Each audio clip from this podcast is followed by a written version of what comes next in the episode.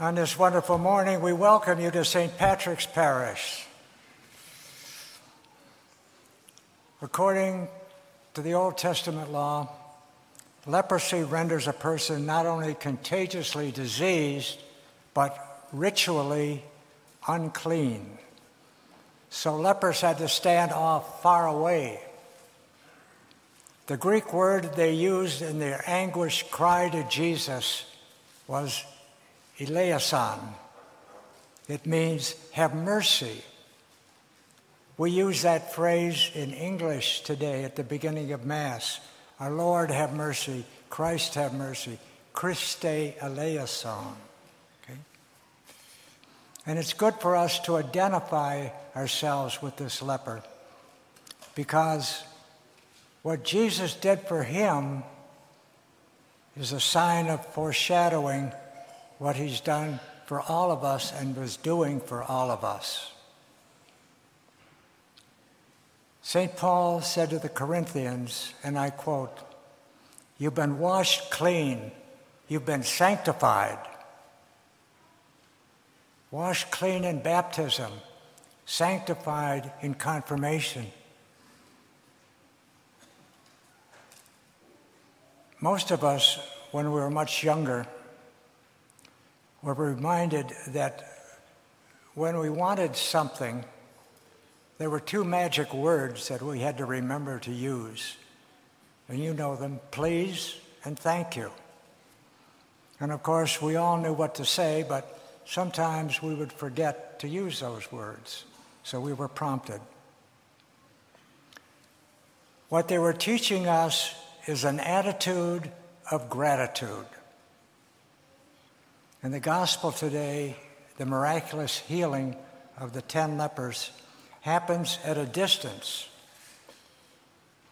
It was similar to the healing of the servant of the centurion. He didn't allow our Lord to come to his house. He said, Lord, I'm not worthy that you should enter under my roof, but just say the word, and that's will be healed. My servant will be healed. The same way here, our Lord didn't touch the lepers, He didn't even raise His hand. He simply instructed them to go to the priest, to show yourselves to the priest. You see, at the time of our Lord, a priest had a great amount of power. Once a priest judged a person as unclean, i.e., having leprosy, that person was cut off from society, from his family, from everything. He could not work, he could not have a business. Basically, lepers were reduced to begging until they could go to the priest and show that they were restored. And then the priest, exercising his judgment, would no longer see them unclean and would allow them to rejoin society. And that's the reason Jesus told these lepers to go show yourselves to the priest. I don't want to get too legalistic, but basically, what the Lord was telling him is you go get a certificate of cleanliness from the priest, indicating that they're free of the disease of leprosy. And as these lepers were following his instructions, we learn from the gospel today that they were cleansed of their disease. And as they moved further along, they were healed as they obeyed Jesus' instructions. And he gave them much more than they asked for. They really weren't asking to be healed, they were asking for a handout. But he gave them much more than that because they followed his instructions. And the same is true with, with us. If our Lord God asks us to do anything, no matter how small, let's do it because we may well be the beneficiaries of much more than we've ever dared to ask our Lord for. For example, if you're a parent, we know that parenting teaches us to give our lives to others in frequent doses of time, talent, energy, hopes, and tears.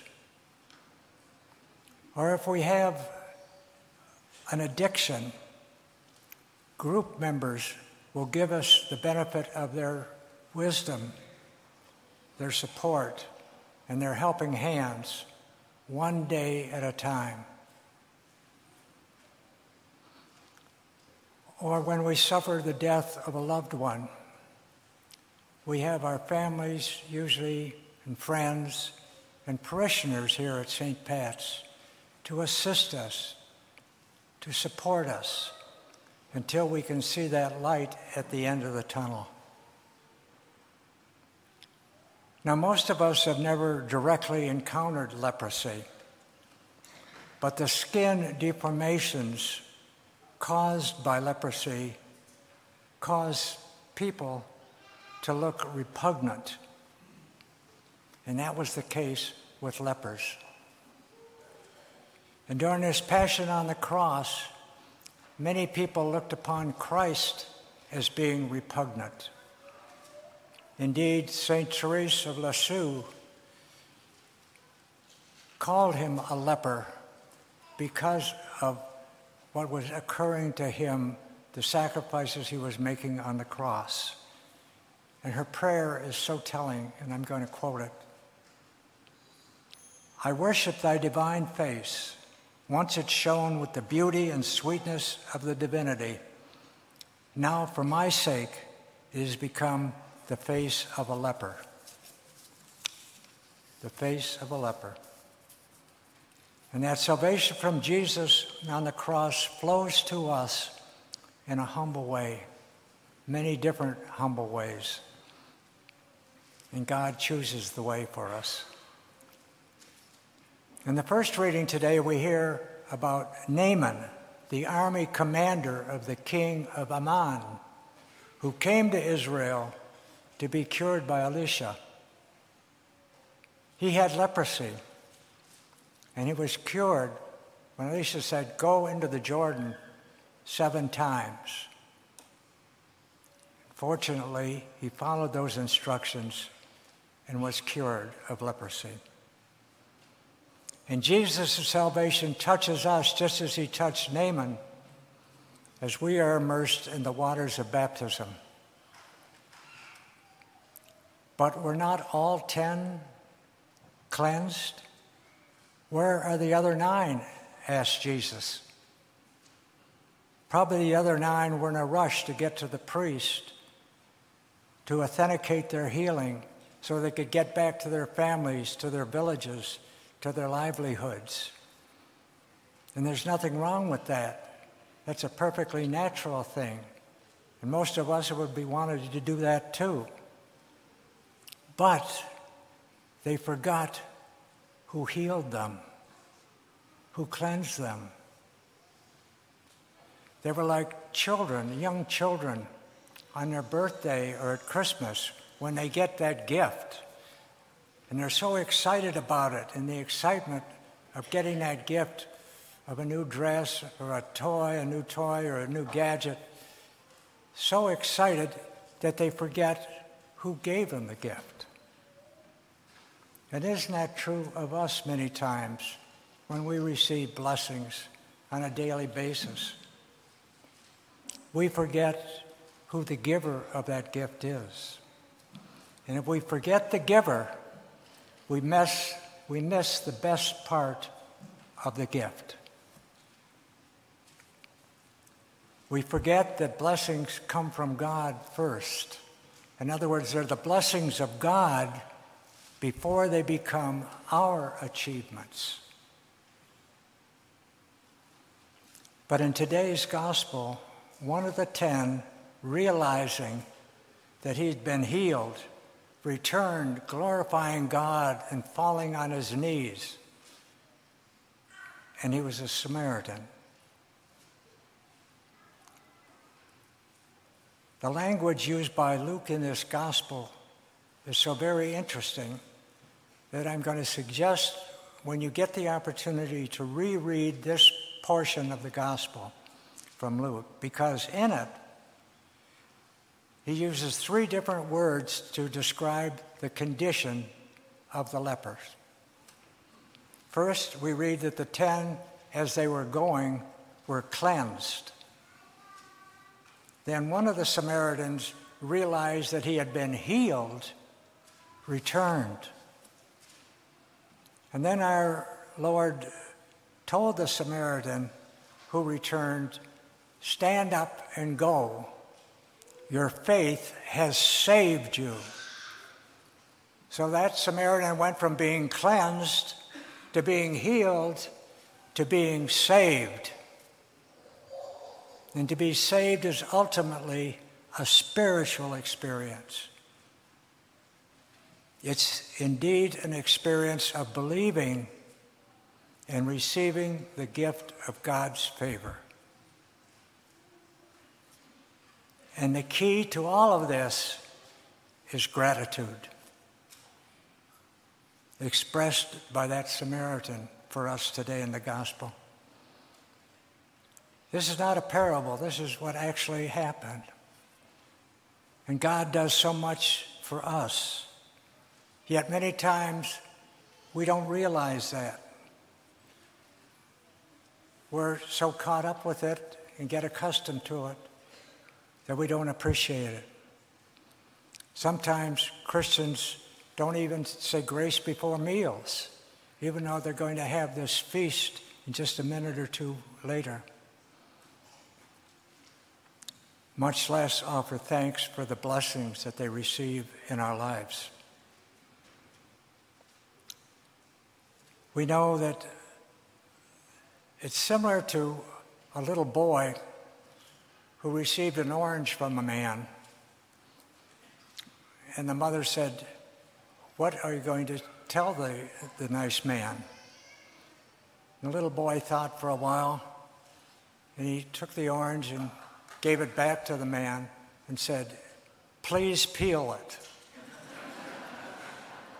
And isn't that like us? We get a blessing and then we just start giving instructions. There's that old saying, Actions speak louder than words. And that's what gratitude does. It expresses for us. And it reminds us that Christianity is not a spectator sport. We have to get involved. We have to live it. We have to be able be willing to speak out and express our gratitude, among other things. Giving thanks, expressing gratitude, is a learned action. Contrast that with, say, laughing when you're happy or crying when you're sad are natural reactions. But saying please and thank you and expressing gratitude are learned actions, learned expressions. In a few moments, we'll be entering the liturgy of the Eucharist. And the word Eucharist means to give thanks. We thank God for all He's done and is doing for us. We thank God for all the prayers that have been answered and the way we asked for, and for all those prayers that were answered in a different way that were for the best for us. I'm going to suggest to each of you, my dear brothers and sisters, that you take a minute or two today and think back over your lives for those wonderful blessings that you've received and pick out one of the, the best blessings that you have and thank our Lord God for that blessing. Amen. God love you.